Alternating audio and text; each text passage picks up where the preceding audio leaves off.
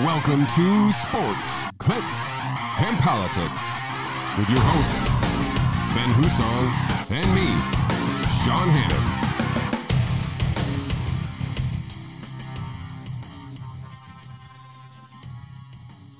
Welcome to episode 88 of Sports, Clicks, and Politics. Mr. Husong, thank you for joining us. Happy to be here. How was your weekend? My weekend was wonderful. Uh, any uh, uh, green uh, St. Patrick's Day festivities that uh, you were uh, partaking in over the uh, weekend? It's a uh, tradition here in the uh, upstate great city of Syracuse. Did you see we were the ninth ranked uh, most Irish city in the U.S.? I did not see that. Probably behind Boston a little bit, but You know, and apparently seven other cities. yeah. So I didn't check and see if Boston was number one, but you're probably in the top. I don't know. three. Yeah, but either way, anyway. So uh, parade day here in Syracuse, first time in three years. Good. I mean, because of COVID. Oh yeah. Or because of the government overreaction. right. Well, the first year I'll give it to him. Yeah, because it, it literally happened right at Right. right on parade day. I think it actually it was all happening. Uh, yeah, I mean, I was at a party when this all happened.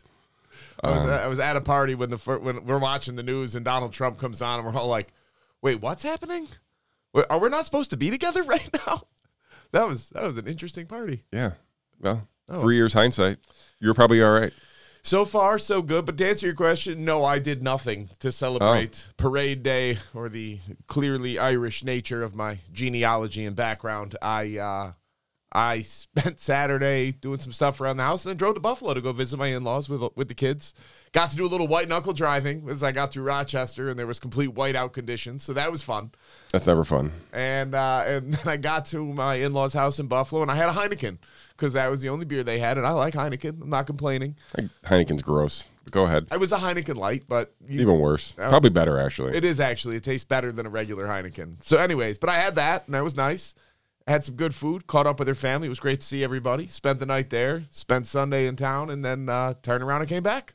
Yeah, crazy crazy here in Syracuse when you get uh, basically a blizzard warning on the day of your parade day. So So, what was you were downtown? You were Yeah, well, you were there. it was funny because Albany postponed their parade, and Syracuse is like, "What? Like, mush forward. Let's keep going. what are you talking about? Postponing? We haven't done this in three years. We're doing it." right. So uh, no, it was uh, very festive, very uh, very good time downtown. Uh, I think everybody had a good time. It was uh, long overdue, I guess, for the uh, ninth most uh, Irish city in the U.S. I agree. And you were you were down there slinging drinks, giving the people what they want. I got a little tendonitis, Yeah, a lot of drinks. that'll happen. What was the drink of the day? Uh, Miller Lite. I didn't see that. No, Guinness. I mean, we poured a lot of Guinness. I, I only say Miller Lite because one of the uh, one of the uh, we had the uh, the firefighters in, and uh, one of the firefighters bought two cases of Miller Lite right when he the first order, of, and he was just like, "I'm just going to bring these over here." I'm like, "Okay, Whatever. professional." I So- just assumed it was in honor of Charlie Miller that people were drinking. Uh, he was Miller not there, his so no, yeah, he was. Uh, I'm sure he was out uh, partying it up in other parts of the uh, Armory Squarish. I've seen the pictures. I've read the articles. He was certainly out celebrating on. I saw day. him uh, uh, chasing a plow down the uh, parade as uh, fitting as it should be, I guess, in Syracuse on parade day. Anywhere else, that sentence would sound weird.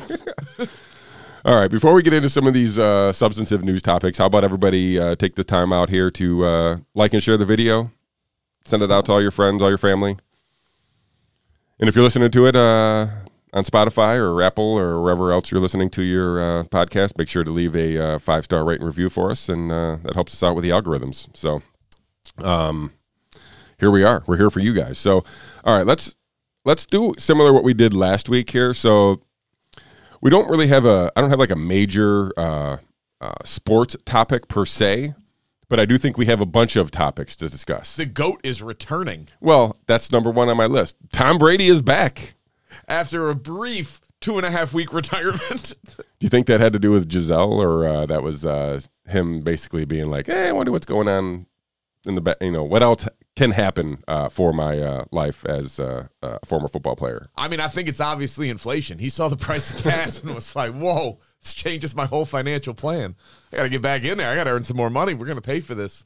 Yeah. Um, I, you know, not that I was surprised by him coming back. I'm, you know, retirements are just you know announcements so you can unannounce all, anytime you want at this right. point, right? I mean, it wasn't like he was five years removed and then all of a sudden he's like, "Eh, coming back." That would have been newsworthy, right? Like just coming back like two weeks. Okay. Right, right. I'm sure he didn't get out of shape. Is my point. So yeah, I think he's okay there. Um, I mean, the bank account's probably not hurting. He's coming back to win another title, I guess, right? He wants to walk out like John Elway. Uh, yes, I would. I would assume that's. that's but if he wins, he's just going to come back and do it again. I, I don't know how he walks away. He's like, still he's the best at some point, right? I mean, he's still competing at the top levels. Like, right. how, how do you, I mean? I'm just. It's not like Roethlisberger, where like you're like, okay, you're past your prime. It's Let's, time, it's time. right.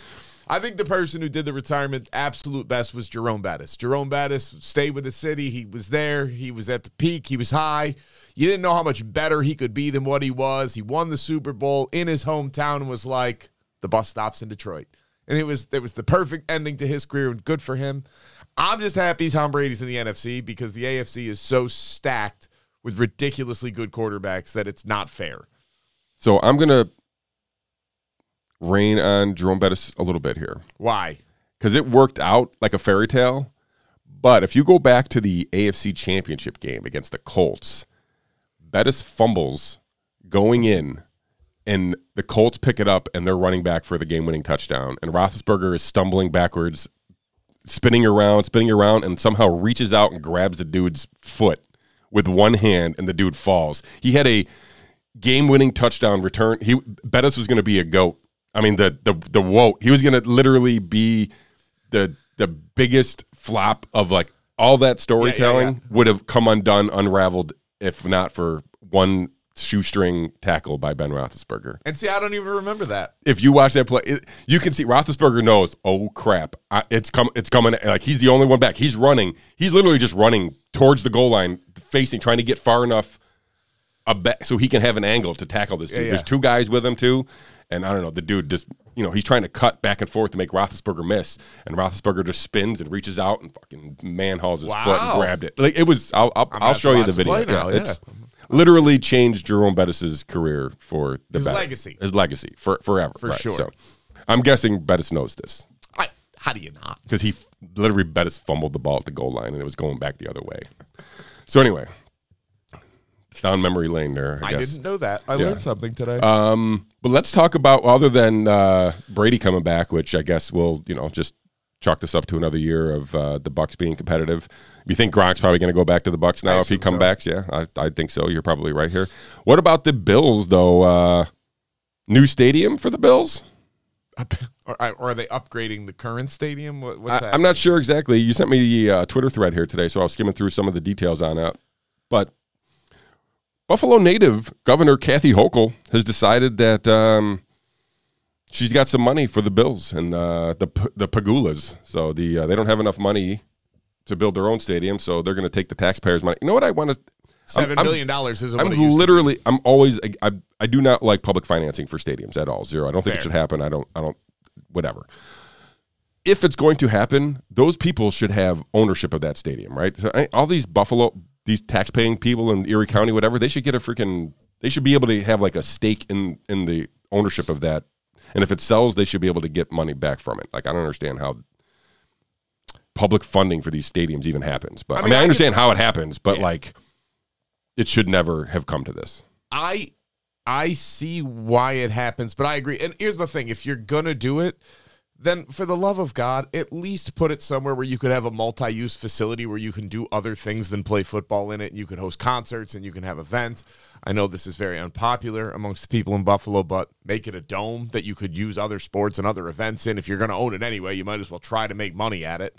Um, I hate the public financing aspect of it too. Like, there is a benefit, don't get me wrong, to having the Bills in Buffalo. Culturally, economically, there, there is an absolute benefit. But when you start shelling out 1.4 billion dollars to build a stadium for a league that makes 11 to 15 billion dollars per year I, am sorry I'm, I'm, having a hard time with this like I, I, am i'm having a hard time understanding how the math works out there well i'm sure the construction costs are at an all-time high that's for sure cost so of materials um so yeah i mean like i said obviously, obviously this is going to be i'm sure this won't be the uh, there'll be news about the stadium from now until the time the Bills play their first game in it anyway. So it'd be uh, the most public money ever spent on a U.S. stadium. Let's go Buffalo. Yeah, it's not like New York's in dire financial straits or anything with with coming out of the pandemic. I'm guessing the next stadium will be the most expensive too, though, right? Probably. I mean, so I think they just they just jack it. They think, oh well, this one I spent one billion. This one's got to be more. Just look, look at the monstrosity they just built in Nevada for the Raiders, and this is going to be more than that. Yeah, like, in L.A. They got two teams in L.A. Right. God love them. I mean, the Pegulas need the little handout. So, um, also in sports, I, we don't really talk about much. March Madness starts, right? March Madness. I haven't watched started? a single basketball game all year. Syracuse is not in. They didn't even play the NIT. They didn't even make the NIT, did they? They're not going to. No. No. Okay. That'll be a long uh, march. For I got nothing to comment on. I mean, neither. I like that. I, I know everybody loves it. I I literally haven't watched a college basketball game in maybe three years. I like college basketball still, but it's so different from what I grew up watching now, and it's just worse. And it Yeah. used to be so much. You could you could get a vested interest. These guys were there three, four years. You got to know the players. You was a team. You got into it. And I'm not saying it's worse now. I get it's a business and it's it's going in that direction. That's fine. But I do think the end product for the viewers is worse now than it was back then. Yeah. Well, you can't you can't have all your best players playing in the NBA and Right. have a, a better product, right? So it's impossible. There you go. Simple math, even in inflation. Um, all right, and that I, you know, I would say the the first uh, golf's half major is uh, underway. A lot of weather uh, destroyed the uh, PGA Championship. Well, not destroyed it; they're still playing, but uh, the uh, schedule has been destroyed there. So they're. Uh, I don't think they're going to finish until maybe. I think they just started round four, like r- right now. I think yeah, I think they're starting now. So, Oh, um, I don't know. First golf again. The PGA Championship's not a major, but everybody gets out there. It's down in Florida. I should have stayed. Is Phil Mickelson playing? No, he's not playing. I don't think. I'm pretty Still sure thinking not a deal with the Saudis? No, yeah, no. All right, let's switch to uh, uh, a different uh, billionaire, the richest billionaire that is. Um, did you see? So Elon, I'm gonna bring up his. Wait, his, wait, wait, we got one more sports story to cover. Okay, what is one more? Kyrie Irving bought courtside tickets to go to a Brooklyn Nets game that he was not allowed to play in. So I was gonna ask, and I forgot to look this up. So Duke played in the ACC championship game, which was being played in Brooklyn too. So I wonder if he went to the I college. I, I would. I would think if I, I mean, unless the team was traveling or somehow it didn't work out. But I mean, I would think if he was available, he would have went and watched the Duke game again. Would have sat courtside with no mask, no vaccine, and been been just fine. But uh, you step onto that court as a paid uh, basketball player, and you will be twenty lashes. Love this. I, like I, I actually love Kyrie Irving for doing it, for just buying a ticket and sitting courtside, sitting right next to the bench that he is not allowed to sit on as a member of the team, but he's allowed completely fine to sit right next to the bench. We, like the this the level of stupid that we can't back down from this policy and be like, um, all right, guys, we get it. It was dumb. Let's fix it. Nope. We're doubling down. No, yeah, they love to double down on the dumbness. Yes, they do. All right, so back over to my boy Elon. So he puts out something to the effect of, uh, um, uh, where's his original? What are your thoughts about probable inflation rate over the next few years? This was uh, about 18 hours ago. Elon Musk just tweets out randomly, no, no link, no nothing, whatever. Um, gets a gets a comment from Michael Saylor. You may know him. He's the uh, CEO of MicroStrategy. He basically maybe the first company to, at least publicly, invest in Bitcoin as a uh, uh, as a means for the, uh, the the company to invest into Bitcoin. But anyway, so Michael Saylor replies something about inflation and uh, references Bitcoin, um, and Elon Musk goes on to basically give a uh, a general statement about this. He's like, "I still own and won't sell my Bitcoin, Ethereum, and Doge for what it's worth." So he's hodling. I love that he owns Doge. Yeah. Like, of, of all the things to own, God love I feel like he basically just adopted that one to allow other people to try to get rich too, and so he was like, "Ah, screw it. I'll just. Uh, I already have. You know, whatever. What the, what the hell does he need? He needs nothing. He's got enough." No, he's So the Doge thing, I feel like, is just like a side project for him to see if how many other rich people he can create out of Doge. I like it. Yeah, I'm on board. that's a worthwhile thing. Sure. But anyway, so I found it interesting that during this uh, high inflation, high price, high gases, all the stuff that's going on, uh, the one thing that uh, the richest man in the world is not going to sell is any of his uh, hard-earned crypto. So I find that uh, interesting and uh, encouraging, I guess, for anybody who else is invested in uh, into Bitcoin or Ethereum or Dogecoin, I guess in this case. So interesting, yeah. It very interesting. And Elon Musk had a busy morning because that wasn't all he did. Uh oh. Elon Musk also challenged somebody in the Kremlin to hand-to-hand combat, one-on-one for, this, for Ukraine. So he's just trying to solve world peace. And, well, we're at it too. He's trying to he's trying to fight this war one-on-one. Pick pick your guy, and I'll fight him, and we'll go. I mean, if I was Ukraine, I think I would rather just side with Klitschko than Musk. I mean, no offense to Elon. I mean, I I can tell you where my money would be on in that fight. I like. I mean, Klitschko's Ukrainian, so let him go fight those people. All right, You got Drago, Ivan Drago. Ivan Drago could do it. He's old now, though. Yeah. I mean, you had options. Like, let's not dismiss this out of hand. Like, if if we could do combat via one-on-one soldier, like that, that would be intriguing for everybody, right? How long until we return to that? Uh, do we have to do the white glove slap in the face first, and then uh, kind of no, you Nah, just go right to that was a British thing. That, Okay. I think it was I don't know. British. I don't know, but either way, um, no. So that- is this weapons or is this just like loincloths? I don't know. Oh, It wasn't overly specific with details, other than it, was challenging him to a duel for Ukraine. that's so that's high stakes. so who get who gets Ukraine? Would Elon get Ukraine? I guess. Wow, I think he would then return it to the people and make Doge the official currency. he's so noble. I'd, I'd be on board Yeah, that'd be fun. Uh, pay per view. for sure. I would. I don't even care what it would cost. I would tune in to watch. No, that. I would watch. I, guess. I would, I would have to like start a GoFundMe because it'd be expensive. Yes. but we get people Uh, together. Elon. Well, eh. All the funds go to some. I don't know. I mean, you know, Russia's keeping half of it. Like, Yeah, oh well, that sounds like a bad plan. Either way, we didn't think it through. no. All right. Um, let's talk about uh, a uh, heavyweight fight here in New York. Hypothetical New York Democratic primary for governor. Andrew Cuomo versus Kathy Hochul. Is that a possibility, Mr. Husong? I don't know if you saw the Emerson polling uh, outfit there, whatever they're called, Emerson polls.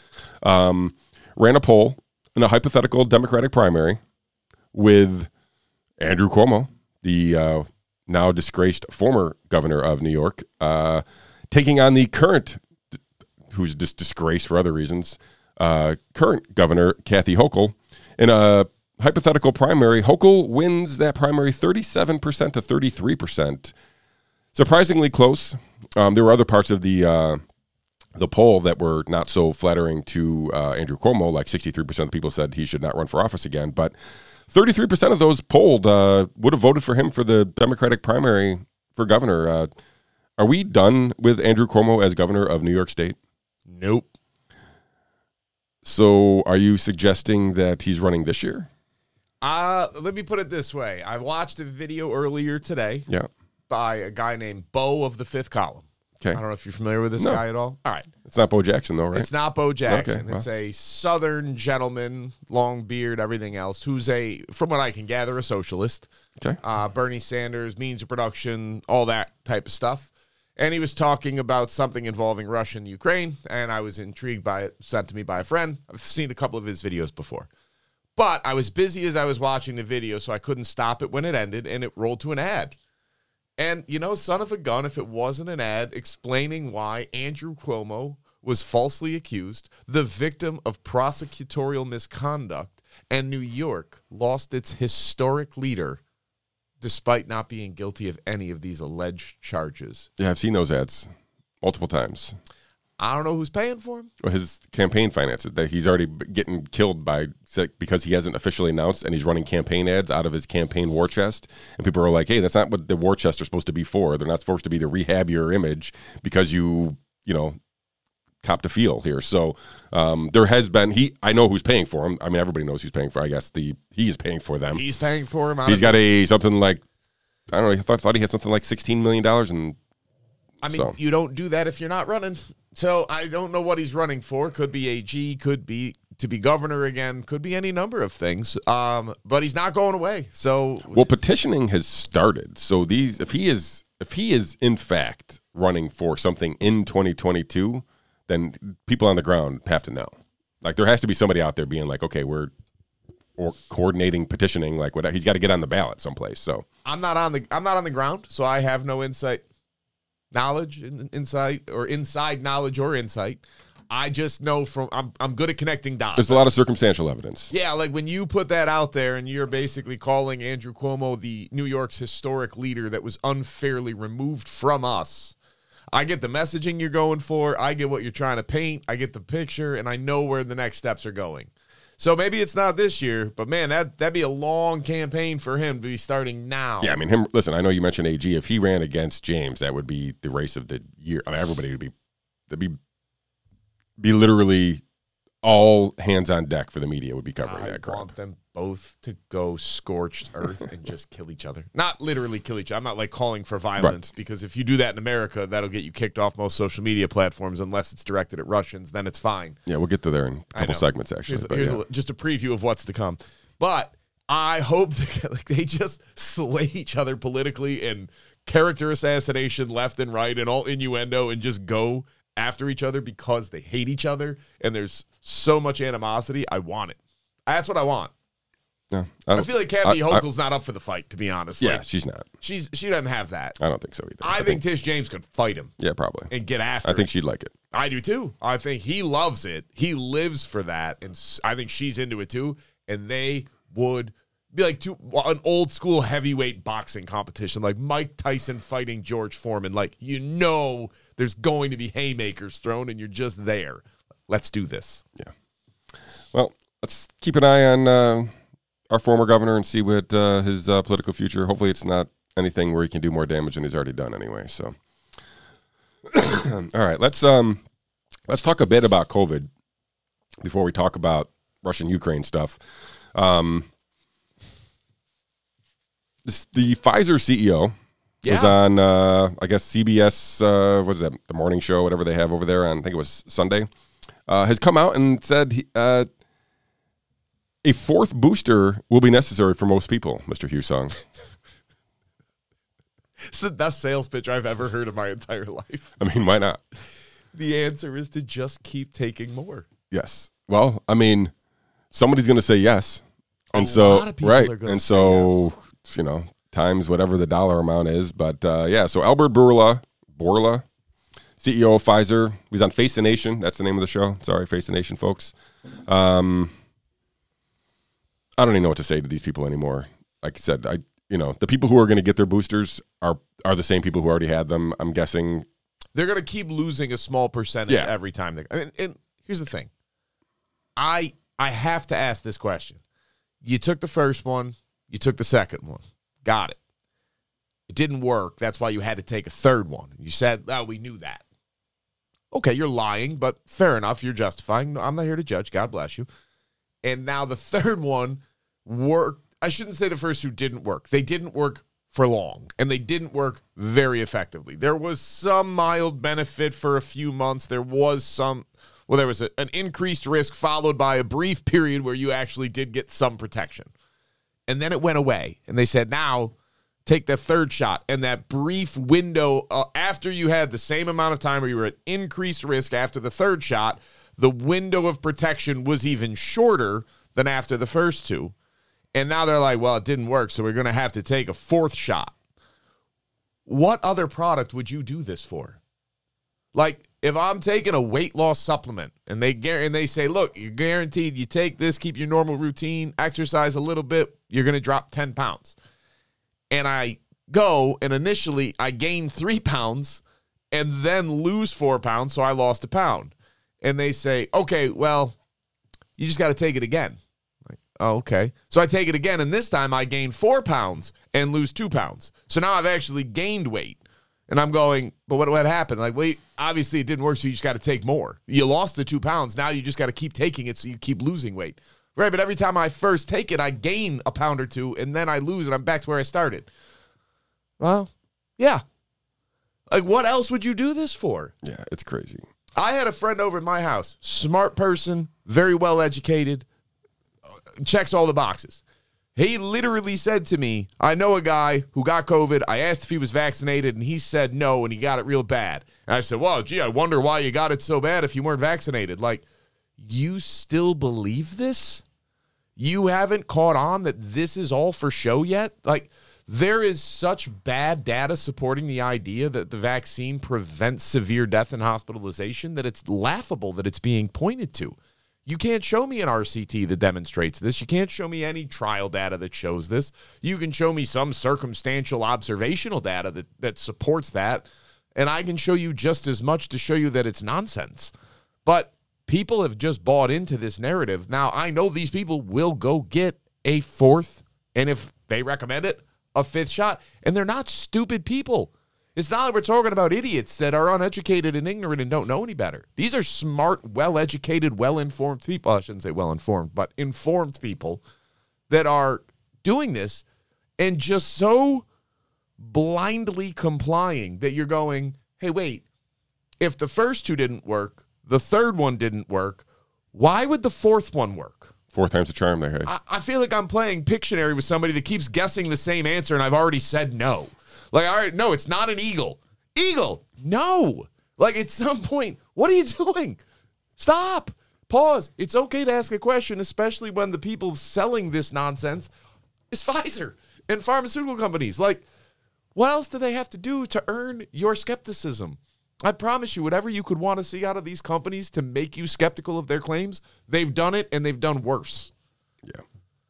It's crazy. I again, I I give this dude credit just for going on TV and being like, "Yeah, get another one."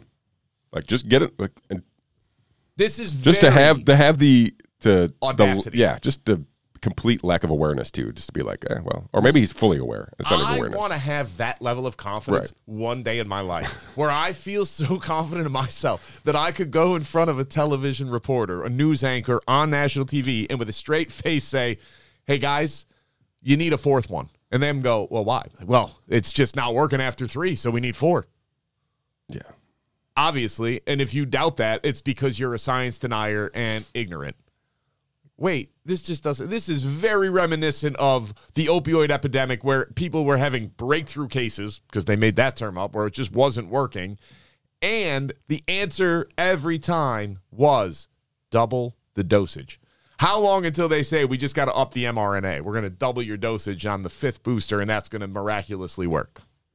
Well, I don't want them to figure out anything pretty much at this point because I feel like it's only in an effort to cover up the things that they've done already. So I don't know. Anything other COVID you want to talk about here? I know you sent me something from uh, Dr. Bhattacharya about uh, pre-existing uh, or uh, some yeah, blood samples. At, uh, blood samples, like from people that had donated blood in Europe back in 2019, Mm-hmm. And they tested it, and there's already antibodies. September and November of 2019. September, November 2019, and they already had COVID antibodies in there, which means COVID was very prevalent. I shouldn't say very prevalent, but COVID was prevalent enough that people were developing antibodies to it in September of 2019 in Europe. in Europe, not Asia, not China, in Europe. That means it was in America, folks. Uh, It's just the way that it works. There was no travel restrictions. People were going back and forth. And if this thing is half as transmissible as they are claiming it is, there's no question it was everywhere already, which just means every measure that we took was even more useless than we had already anticipated and known. Yeah. You couldn't contain it. It was gone. It was already out. The cat was out of the bag before we started. So that's kind of shocking. And I don't know, I don't have a take on this yet. It's it's still early. We are seeing an uptick in COVID in a lot of countries where you shouldn't be seeing an uptick in COVID right now. And in a lot of this goes back to the vaccinated piece. A lot of very highly vaccinated countries are having COVID surges. Now it could just be seasonal. It's worth watching though to see what happens. I, I don't know where this is going to go. I hope nowhere. I hope it just flattens out. It was just in response to this little cold flu, cold um, snap that we've been experiencing. I don't know the weather in Europe, so maybe that's nonsense. I don't know. But it's definitely worth keeping an eye on, and we'll keep you posted as we continue to watch that. And for the first time in three years, Sean, in America, the prevalence of the flu has returned to a level higher than that of COVID. Thankfully, those missing flu pictures on the uh, milk cartons worked. So that was good. I mean, it was the mask. We took masks off Oh, and flu came back. right. Obviously. All right. All right. Let's let's transition to. Uh, I guess this is Ukraine Russia related, uh, but uh, Facebook is allowing has uh, you may we may I'm I'm aware maybe you're aware that uh, Facebook uh, traditionally does not allow violent speech on their platform. Um, they have made an exception to that, Mr. Husong. In light of Russia's invasion of Ukraine, you are now allowed to wish upon or death upon Russians. Awesome. So and violence against them, um, as long as you know they're doing it in the name of Ukraine. So Facebook is now backtracked on their no violent speech on their platform uh, in particular situations where it uh, aligns with their political spectrum, I guess. So, did you see the DuckDuckGo also uh, decided yes. to downrank uh, disinformation. disinformation coming out of Russia? So uh, they basically sabotaged themselves, where yeah, they were they were positioned ex- almost perfectly to uh, take the baton and run from way as far as Google as possible, but uh, nope, they dropped it. So they the problem is they say, well, no, we never said that we weren't going to do that. We said we were we're all about privacy. privacy we're right, not right. going to track you. And, and the reality is, everybody, myself included, who got very accustomed to using DuckDuckGo, I don't think that just because I use DuckDuckGo, I'm not getting tracked anymore. I'm using an Apple phone connected to Wi-Fi. Like, listen, your your browser's adorable, but it's not stopping me from getting tracked. I discuss a refrigerator out loud in the vicinity of my cell phone, and oddly enough, I get advertisements for refrigerators. Uh, it's not. It, it, wasn't the privacy. I, I'm well aware that I have no privacy online either way. What I liked it for was the idea that you weren't manipulating the results. And here's why. I understand that Russians are engaging in misinformation. I don't need you to protect me from it. I don't. I, I know what I'm reading is going to be slanted when it comes from the Russian Times. Like, I, am not an idiot. I, I understand, but I'm still interested in the perspective from their side of it. I know that we used to call that a good thing when you wanted to understand both sides of an issue, when you wanted to put yourself in the shoes of your opponent to understand where are they coming from and what are they doing. And here's the thing 11,000 Russian soldiers are allegedly dead. It's more than we lost in 20 years in Iraq and Afghanistan. Color me skeptical, but that's not misinformation. Those are the Ukrainian numbers. So the idea that the Ukrainians are not engaging in misinformation, but the Russians are, is the level of logic that a child would apply to this because there's good guys and there's bad guys and the good guys don't lie and the bad guys do. Yeah, they actually I don't even think it's that. I think they know they lie, they just support the lies. Correct. It's it's not a question of uh, like these guys aren't doing it. No, they're doing it. They actually encourage them to do it. Right, and because that's noble and right. that's good. And this is going to be the problem. Back to Facebook allowing calls for violence. Of here's I again am of the opinion that all speech should be allowed short of a direct call for violence in the immediacy. Like you should be allowed to say, I hope Vladimir Putin, I hope somebody kills him. Fine. I, I got no problem with it. It's very different than saying, you standing right next to Vladimir Putin, stab him right now, stab him. That's not protected speech. Everything else, short of that, and yelling fire in a crowded theater, that's a well established one as well. Other than that, I think it should all be allowed. I, I want to know who you are. That's I, I'm very consistent on that. If you are a Nazi, I don't think anybody should try to shut you up, and I'm not going to hit you. I'm not a punch a Nazi kind of guy. I'm not going to do business with you. I'm not going to hang out with you. We're not going to be friends. But I would rather know that in advance that your business is a neo Nazi supporter so I don't accidentally spend money there. I don't want you to do it secretly. I want you to tell me out loud. That's all I'm asking for. But Facebook opted to go differently and they said, look, we're a civil society, no calls for violence. I don't like to separate. I don't like that. Okay, but these people you can call out violence against. Guys, we did this before. It doesn't go well. None of this ends well if you start going.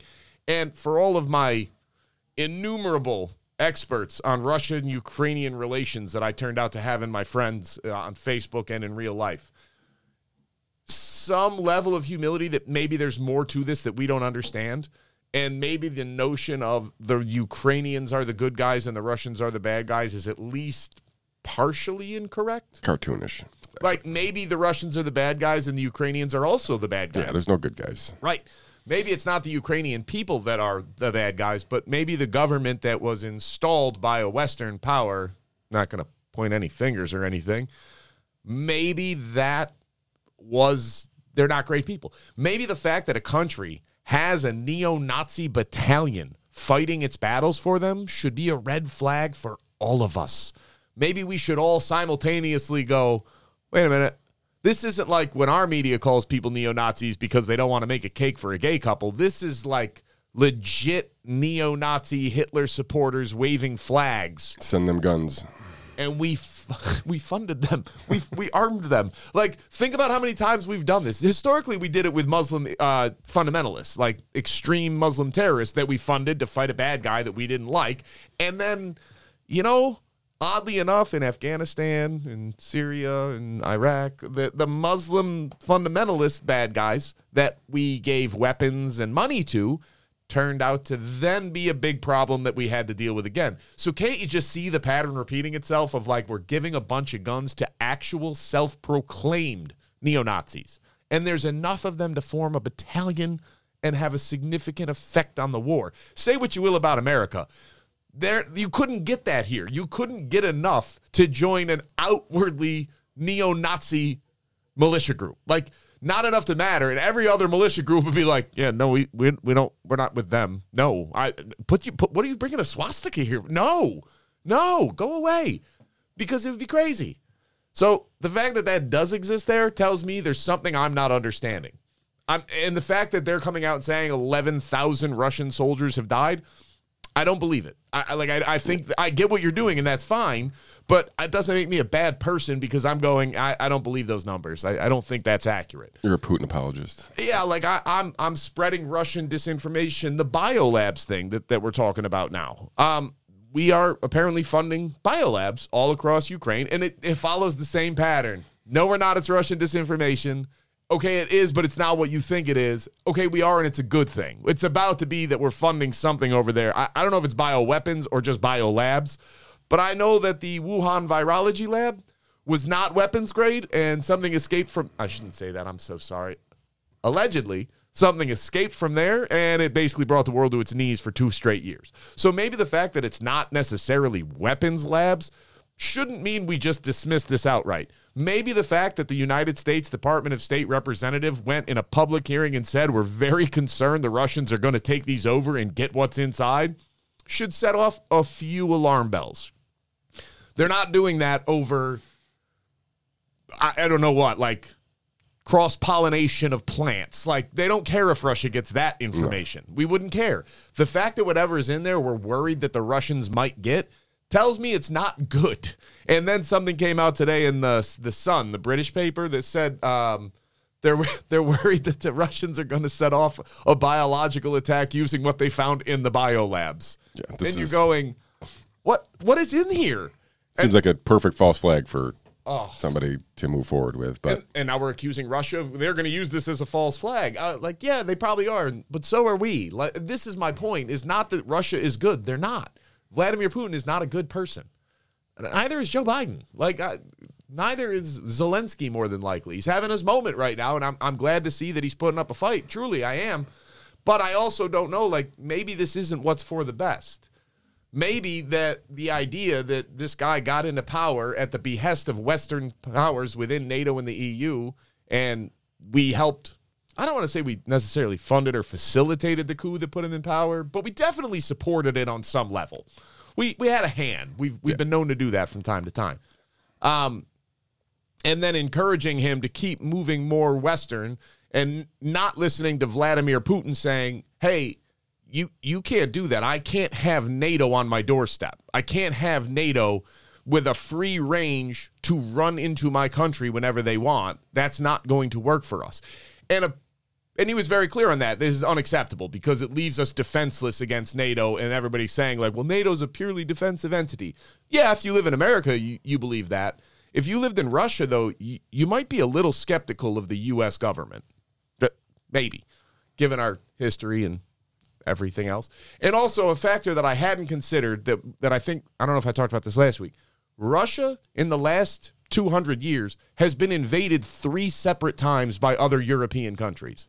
That's something that we cannot relate to in America. We don't get invaded. The last country that invaded us was England in the War of 1812. I I know Pearl Harbor happened, but there was never a ground attack where they invaded the country.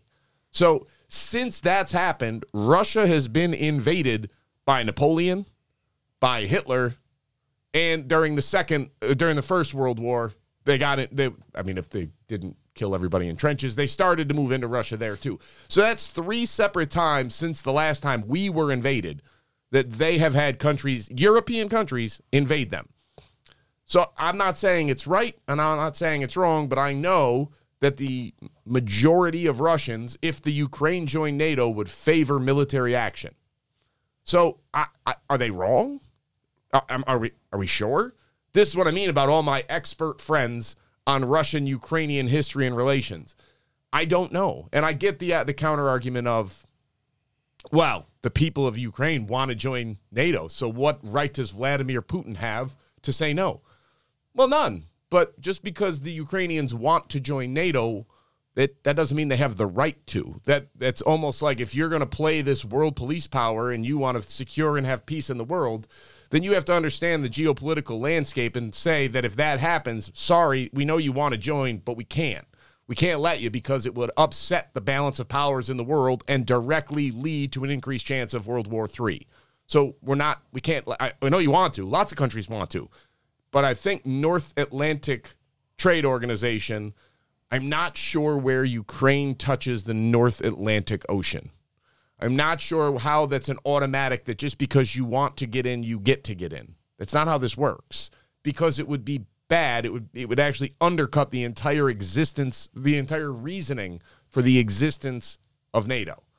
So I don't know what to tell you. And well, they gave up their nukes because we promised to protect them and Russia promised not to invade. Guys, I got bad news for you. The Russians lie, and so do we. So, yeah, no, I, I don't think any country should do what they did at that point and believe and trust that we're going to take care of them. We have shown so many times we're not. We helped the Afghanis beat off the Russians, and then we left like it was nothing and let the Taliban take over. Brilliant.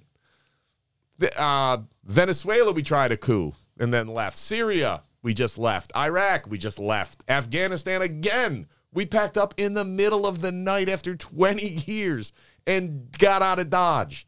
Like, we nobody should believe us at this point. We have no credibility. None. I, I don't understand why any country would want would listen to us and go, "Don't worry, the Americans will protect us." Yeah, they don't. It's just the governments that because they're getting paid right. by our government. So and people, the people across, I don't think the people are think all that highly of us. To be honest with you, I don't think that highly of our government at this point. Well, I don't. I like. I. I can't. I can't. The more you learn, the more you're going. Holy crap! This is like reprehensible level stuff here. This is. I grew up very patriotic. We're the good guys. Land of the free, home of the brave, USA, USA. And then as I got older, I joined the army. I was fairly patriotic. I was I'm going to serve my country. And I did. And now I look back at everything I've learned in this time, and some of it firsthand experience, some of it reading things that got released through FOIL requests or just time.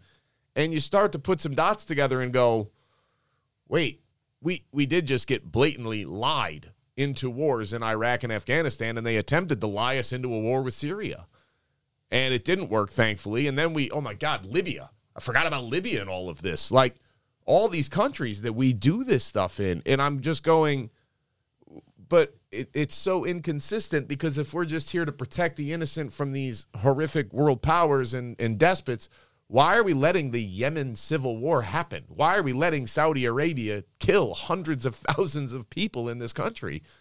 Oh, because we buy oil from them? Ah, that feels warm and fuzzy. Thank God for that. I feel really good. So why why are we so invested in Russia, Ukraine versus what's happening? What happened in Libya? What happened in um, Yemen? What happened in Afghanistan? What happened in Iraq?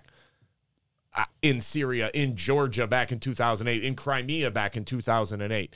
And, and listen, I really don't think that it's a racist thing. I, I think it's something else because we don't care when it happens to anybody regardless of race. We didn't care when it happens in South America. We didn't care when it happened in Eastern Europe. We didn't care when it happened anywhere.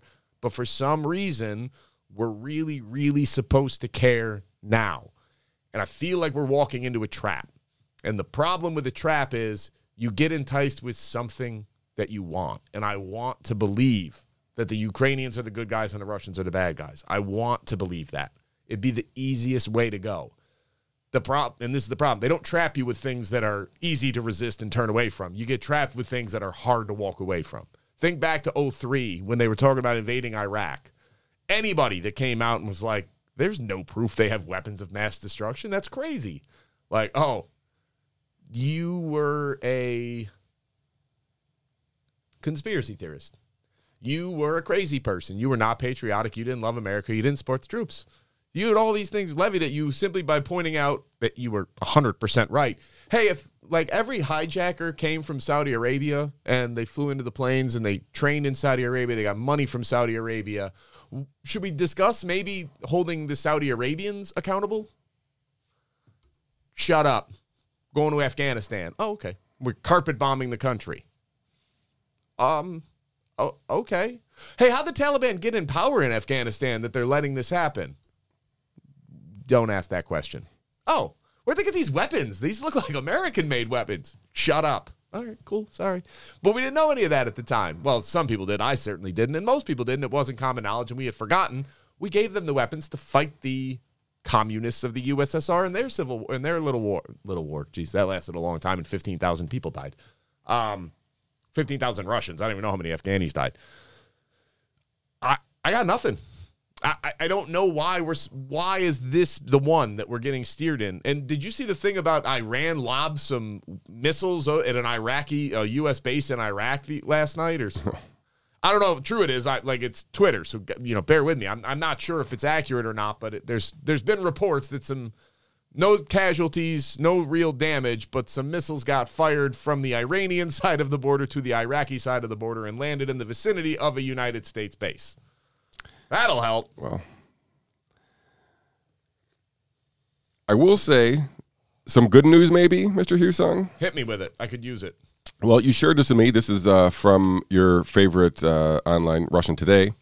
Uh, Moscow and uh, Kiev may soon come to agreement. Russian negotiator. This is obviously a, uh, a, Russian negotiators. I don't know if they leaked information or whatever, but I've seen this in other news reports there. But I figured I would just share the RT one for shits and giggles. To be honest with you, about good. Um, You're gonna get kicked off. Yeah, something. but I, I, this was this. I've seen this on Yahoo and a bunch of other places where there is at least some negotiations going on, some peace talks. Um, we talked some of the uh, uh, Russian demands last week, I think, and, and we can probably go over those. I don't think much of them have changed, which were basically what you talked about Ukraine staying neutral and not joining the EU or NATO. Russia would also gain uh, the Crimea territory, which basically they all they do anyway. They, right, they exist there now as is. So and we didn't be, say a word about it when they took it.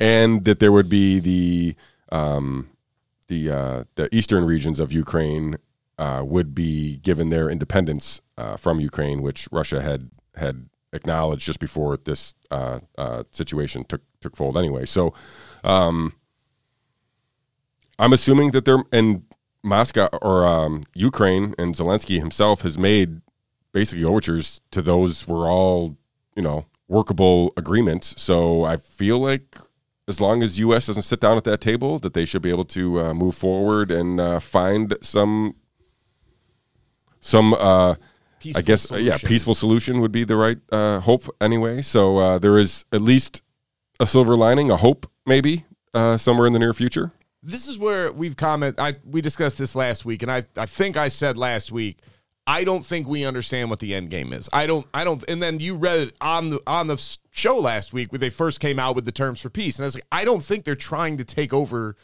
Ukraine because if they were, their strategy makes no sense. Yeah. What they're doing does not make sense if you're trying to overtake a country with shock and awe, and it doesn't make sense feasibly how you would occupy that country. It's big it would be a lot of unrest. And every all these expert pundits keep coming out being like well it's because the russians miscalculated the fight and the guts of the ukrainians. Like maybe maybe. And then everybody's writing these well thought out op-eds about you know what the problem is? Putin doesn't have an end game he doesn't know how to get out of this quagmire. Like putin is increasingly isolating himself, and we think that he got COVID, and that might have led to his brain being different, and he's crazy now, and he, he he's lost it, so he might just fire a nuke. Like, well, he's not engaging in much air support. He's not sending most of his forces. If anything, he seems to be enclosing and like a almost like a boa constrictor of of squeezing in around major cities and not leveling them at all. But coming in and then making it clear they're cutting off supplies so that the Ukrainians are going to have to give up because if they can't get food and water and they can't get medical care, eventually you're under siege. You're, you can't win. Um, and then, despite all this that we're hearing about how there's so the, the Russians are getting nowhere and 11,000 of them have died and they're shooting all their helicopters out of the air. And then, like the next day, very little press coverage. You hear Russia has Kiev surrounded. Russia is 40 kilometers outside of the capital. Russia has this city surrounded, this city surrounded, and this city surrounded. You're like, wait, which is it? And my my stance then was I don't think we understand what the end game is. I, I don't think we're correct in assuming he just wants to take over Ukraine. And I think he does want to make sure that he's going to keep Crimea because they want the natural gas deposits that are right off the coast, but he also needs the area right above that to have the canal reopened and turned back on so that they can get fresh water out to Crimea.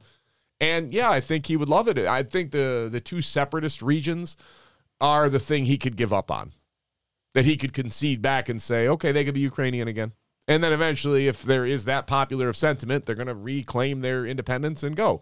But that allows everybody to save face and it allows the Ukrainian government to not become completely obliterated? Because I don't see any way Ukraine wins this fight. Yeah, I, no. I the, o- the only thing I can think question is whether or not Russia implements more demands, right? So if they want if they if they want uh, Zelensky to be nothing more than just a, a paper leader and actually install some other kind of government, then that's going to be a problem. I feel for like. sure.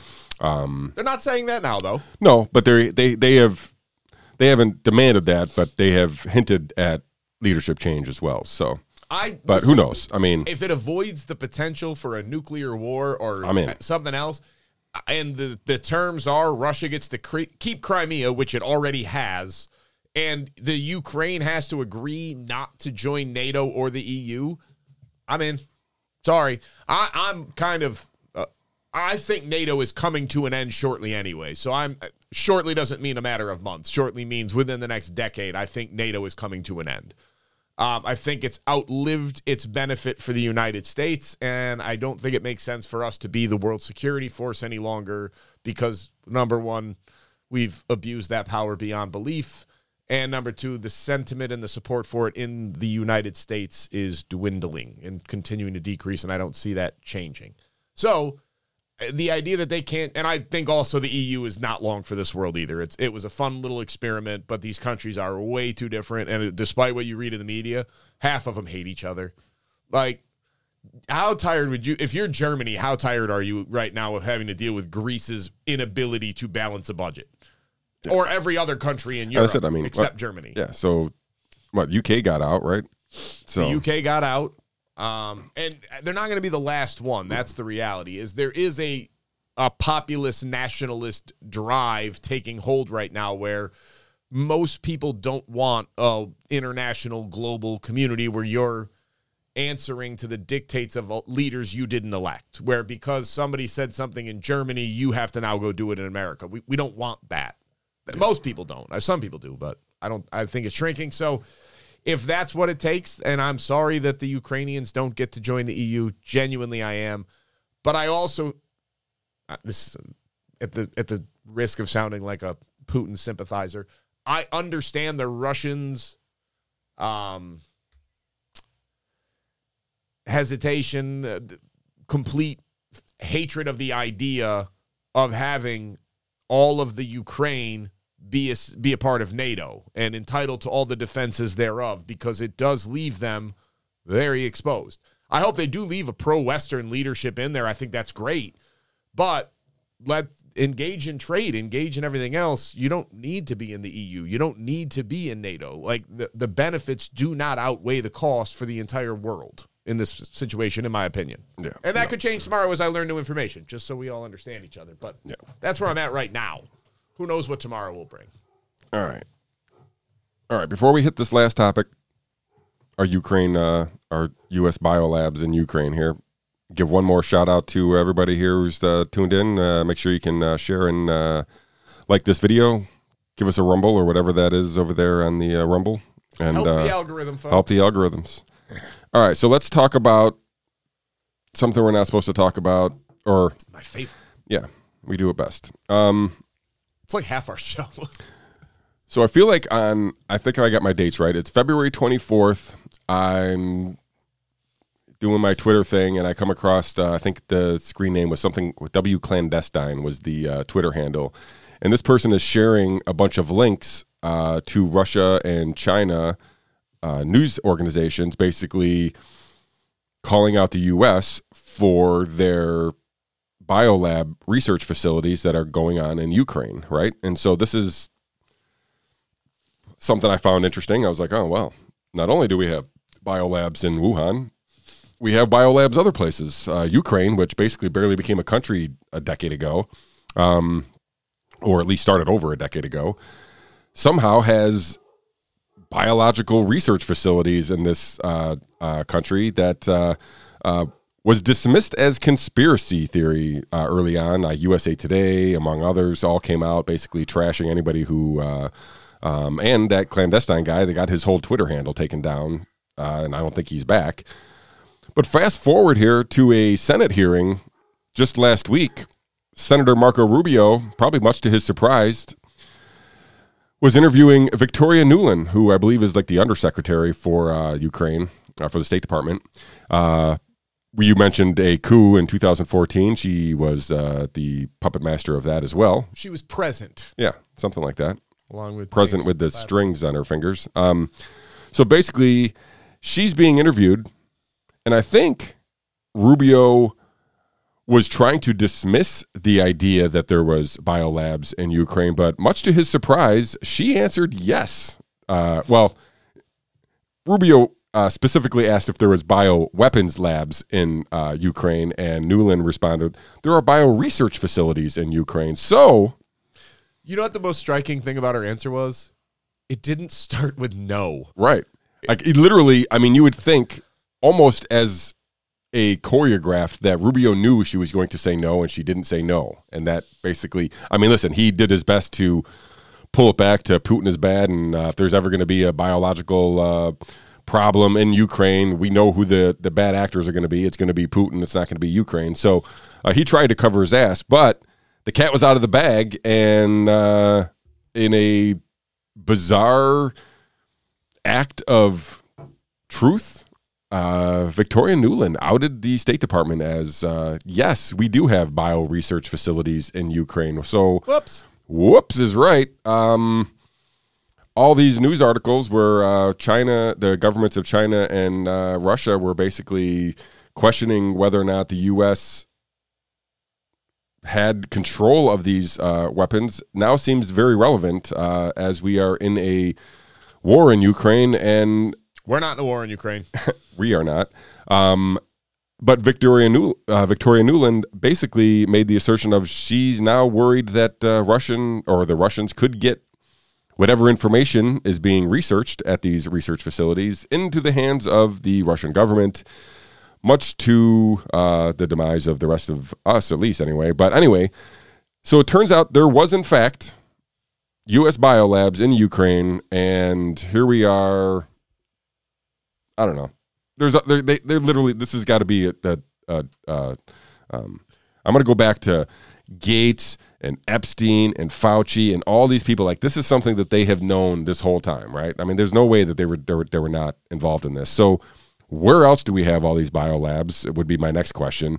And are we basically do we have a global bioweapons uh, program going on, basically without anybody's supervision? Yeah, It sounds like we do. of course. It's not even new information.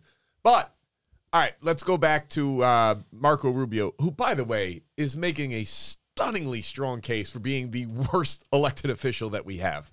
God bless you, Marco Rubio. You you do a great job at making everybody hate you, almost regardless of party, which is really impressive. But anyways, the, here's what I find so troubling about the exchange. Number one, when he asked, "Do we have bioweapon labs in Ukraine?" The answer was not no. The answer was we have bio research labs. Okay. which are apparently close enough that you couldn't say no to the idea that there's weapons being made there. Cool. More concerning. I don't know how to break this to those of you who don't know this yet, but generally, if the government doesn't want us to know or doesn't want a senator to know something, they just lie. They don't try to parse details. They don't try to like get into the weeds. They say no. And then when it gets found out later that we have bio research labs in the Ukraine, they come back and say, well, the question was, do we have bio weapons? And we said no, because that was accurate. What we have are bio. Then you get into the explanation after you get caught. So my fear is she went into the parsing of the details already, which means we were gonna find out very shortly that we do in fact have bio bio labs across the Ukraine. And my bigger fear is we're gonna find out we were doing some stuff in those labs that make Wuhan look like the common cold before they modified it. All right. I don't know any of this to be true. I don't know if any of this is accurate. I might proven completely wrong on this. But the government lies for a reason and the government doesn't lie for a reason. And the only time they don't lie about something they don't want you to know is that they it's too late to stop. That they already know they can't contain it and the lie would just be completely out in the open immediately. No gray area, no wiggle room. So that's super concerning. Number one, I don't know what we were doing in those things, and I love the counter argument. Well, they had all these Soviet scientists, and they needed to basically put them on welfare, so we did this as a strategy to make sure they didn't join Iran. Cool. When did the Soviet Union collapse again, Sean? Uh, that's all. When I was a kid, thirty years ago. So we're thirty years ago, and we're still getting new rounds of funding. And you're telling me they're not really doing anything thirty years later that all these scientists that were so afraid will join Iran or these other countries that we don't like, then they're not smart enough to realize that we're just paying them to do dummy work and they wouldn't they wouldn't do anything on their own. Like we as a as a country, the arrogance that we have is remarkable. I'm kind of proud of it. Like it, it I, if you choose to call it confidence, it's actually super impressive. If you view it as arrogance, it's a little less impressive. But we are so sure of ourselves it's amazing. Like, well, they had these Soviet scientists and we had to do something with them, so we paid them to do nothing. Like, oh, okay, so they didn't figure out in 30 years after they were apparently already experts in the field within the Soviet Union, so dangerous that if what they knew was brought to a foreign power, they could use it to destroy us. But they're just they're cool with working on grain shortages now. Like they, they're not doing anything. And and let's go to the other side of this. You don't think the American government would want a piece of what they were building if it was that destructive? You don't you don't think the US government between George H.W. Bush, Bill Clinton, George W. Bush, Barack Obama, Donald Trump, and Joe Biden, you don't think any of them would have been like, wait, you mean that they have scientists that know how to kill a ton of people with biological warfare? Well, we can't have that. Shut everything. No, no, seriously. Keep them open keep them funding. We'll call it something else and just keep it working. Let's find out where this goes. Because we got to know from a defensive standpoint only. Obviously, we would never go on the offensive because we're America, but we got to know what they're what they're doing. I would encourage all of you to look into Operation Paperclip because we did something similar with Nazi scientists when they came over after the war and we were in the race against the Soviet Union to see how many of the smartest Nazi scientists who were the most adept at killing the most amount of people in the most creative ways we could employ. That happened. That's that's very public knowledge at this point. It just doesn't get covered.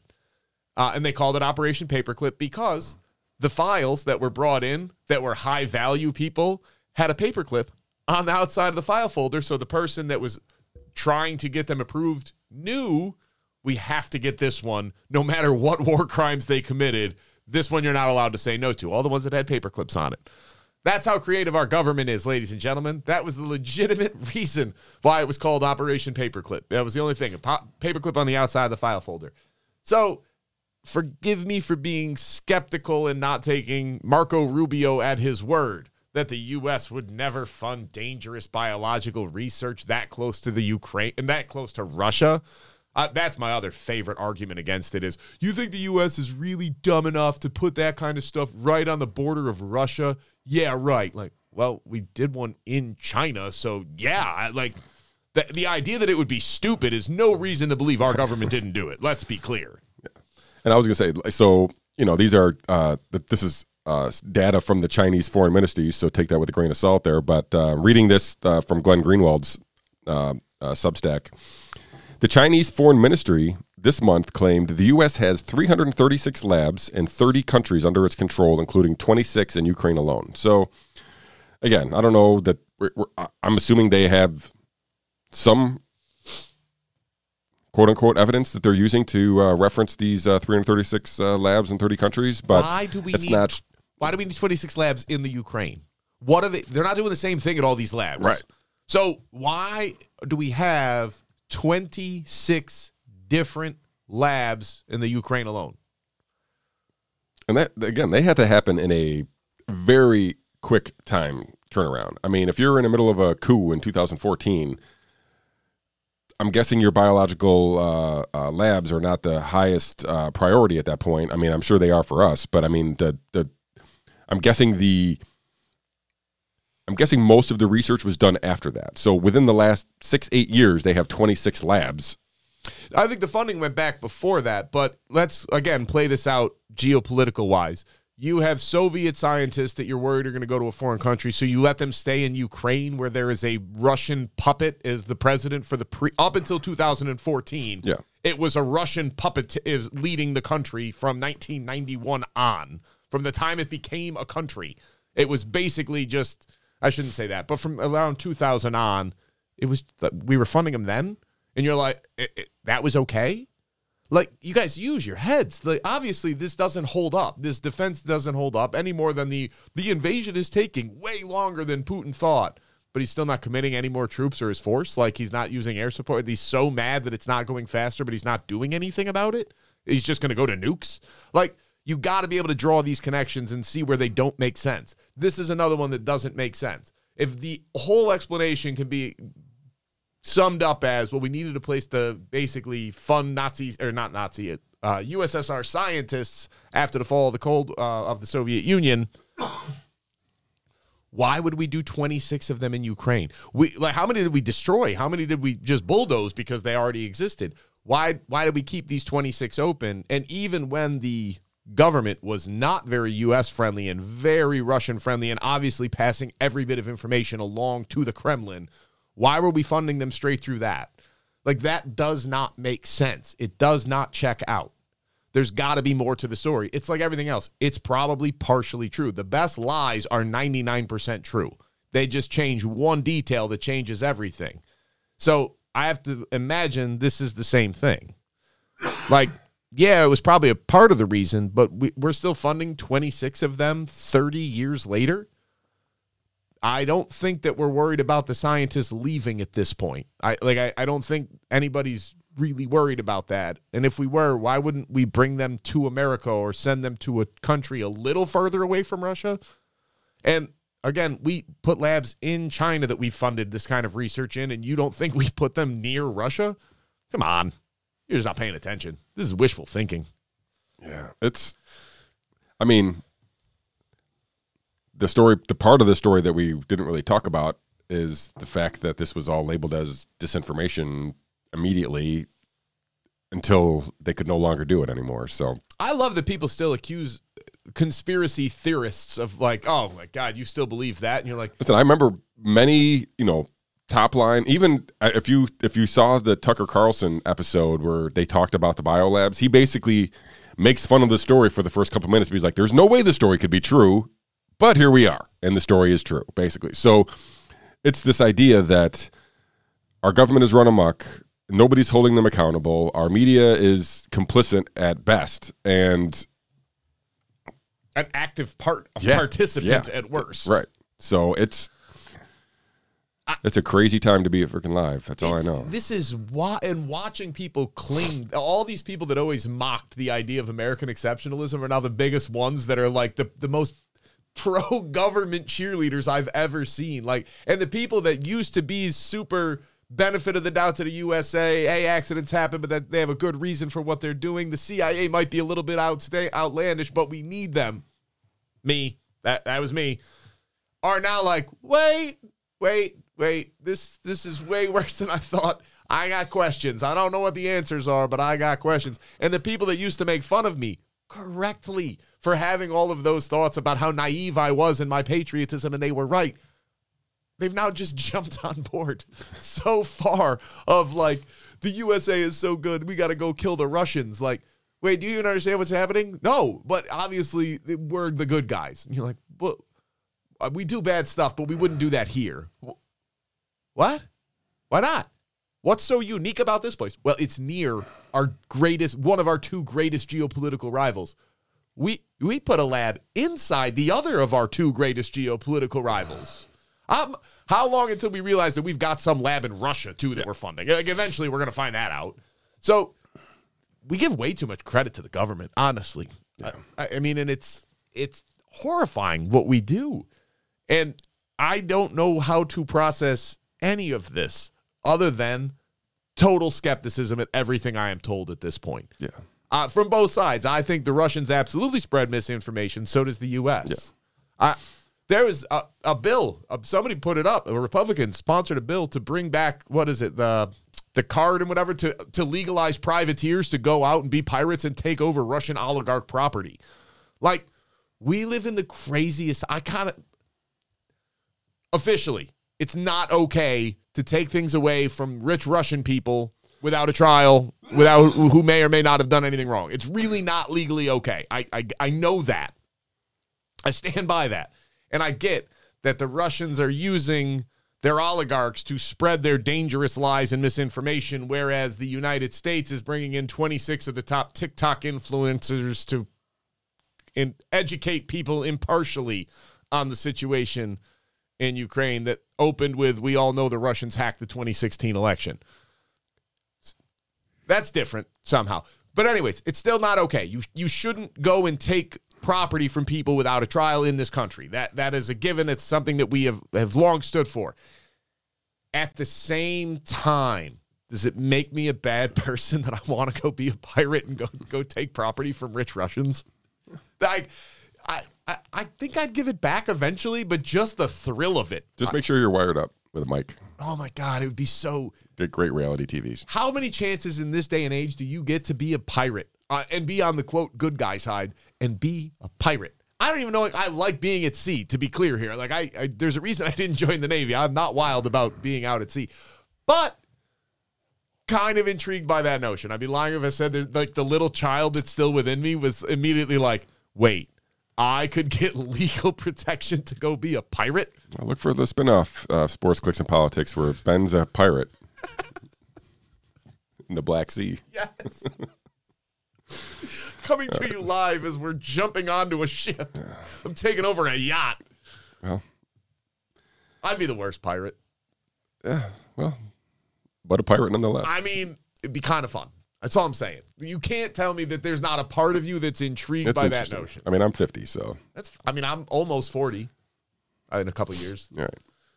All right. I shouldn't be like I, I shouldn't have that excitement about the idea of becoming a pirate. I know that. I know I'm too old for that. And if my kids are listening, I'm sorry that you know that about your dad now. But I'd be lying if I said there's not a part of me. I'm not going to do it, but there's not a part of me that is intrigued by that notion. Yeah.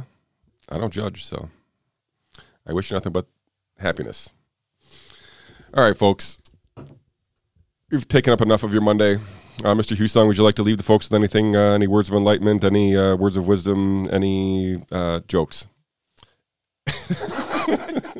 I just had pirate jokes run through my mind, but no, we're gonna let go of that. Uh, advice, wisdom, ask more questions and be less certain. That's all I got. Is we don't understand what's happening, no matter what. We don't see the full picture. So every conclusion you're drawing, under. Can we stop jumping to, to like the most reactive position immediately? I mean, how many people ha- do you know who literally like we should do, have a no fly zone? I'm like, what? No, we should not have a fly zone. Right. I mean, like that. I don't want to get into that whole conversation right now, but like, it seems like that should have been way down on the list of things to be rooting for. And I had many people who I would never have suggested or thought that they were rooting for that would are were rooting for that. I heard people. I don't even know if they know what the what it actually meant. they don't because I had people tell me that that would be a good first step to avoid war. Yeah, I'm like, well, you realize who's patrolling the no-fly zone, right? Right. That's U.S. fighter pilots. So we're gonna go shoot down So when Russia planes. decides to like they don't care about our no-fly zone, guess what happens? Like, just play that out. Right. This is So, this is all uh, this is what we call engagement. That's that's Yeah, not don't want that. disengagement. Yes. Um, but I again, that's the biggest thing I can tell anybody is I I throw out a lot of opinions on here with a complete Yeah. notion. I could be wrong on any of these, and it's okay because I recognize we're not playing with a full deck of cards. So you're trying to make predictions when you're not seeing the full picture. It's impossible. You might be right on some stuff. If you're never wrong about anything, there's only two answers. Either you are just not admitting that you're wrong, or you're waiting until everything is already played out and you're, and you're making predictions in the past tense. That there's no way you could be right about everything that we're seeing between COVID, Russia. I mean, unless you Ukraine, wrote the simulation. Well, yeah, if you wrote the simulation and you're sober, which I don't believe, you could probably get some stuff right. But otherwise, we're all taking guesses here and we're trying to predict what's coming and uh, make sense of what's happening.